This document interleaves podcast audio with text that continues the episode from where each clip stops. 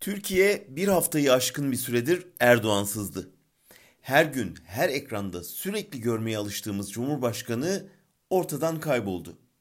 39 ilçede miting yapmak şöyle dursun, medya söyleşilerini bile durdurdu. Bunun üzerine hemen spekülasyon kuşları havalandı.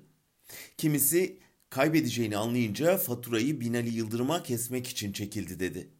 Kimisi İmamoğlu'nun kucaklayıcı dili prim yapmaya başlayınca gerginlik siyasetinden vazgeçti yorumunu yaptı.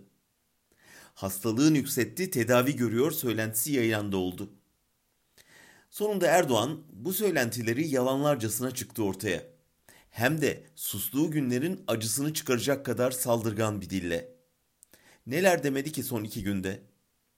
Devletin valisine it diyen İmamoğlu özür dilemeden o makama gelemez diye başladı milletin inancıyla kavgalı bir azgın azırlığın İstanbul'un dokusunu bozmasına izin vermeyeceklerini söyledi.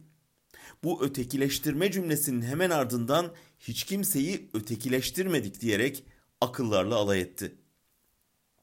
Pontus lafını ortaya atan kendi partilisi değilmiş gibi bir de Karadenizlileri hedef alan ahlaksız bir kampanya yürütülüyor diye muhalefeti suçladı. Bildiğimiz Erdoğan işte muhtemelen dilini daha fazla tutamadı. O konuştukça AKP kaybediyor diyen anketlere kulak asmadan kendi normallerine döndü.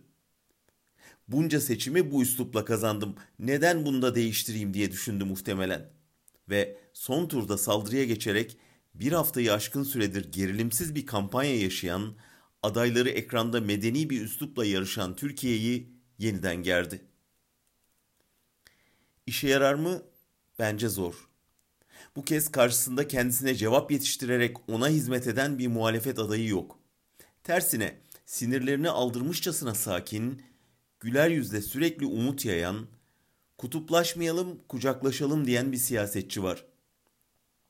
Sanırım Erdoğan Türkiye'nin kendisinden yorulmuş olma ihtimalini hesaplayamadı. Her gerilen ipin bir kopma anı vardır.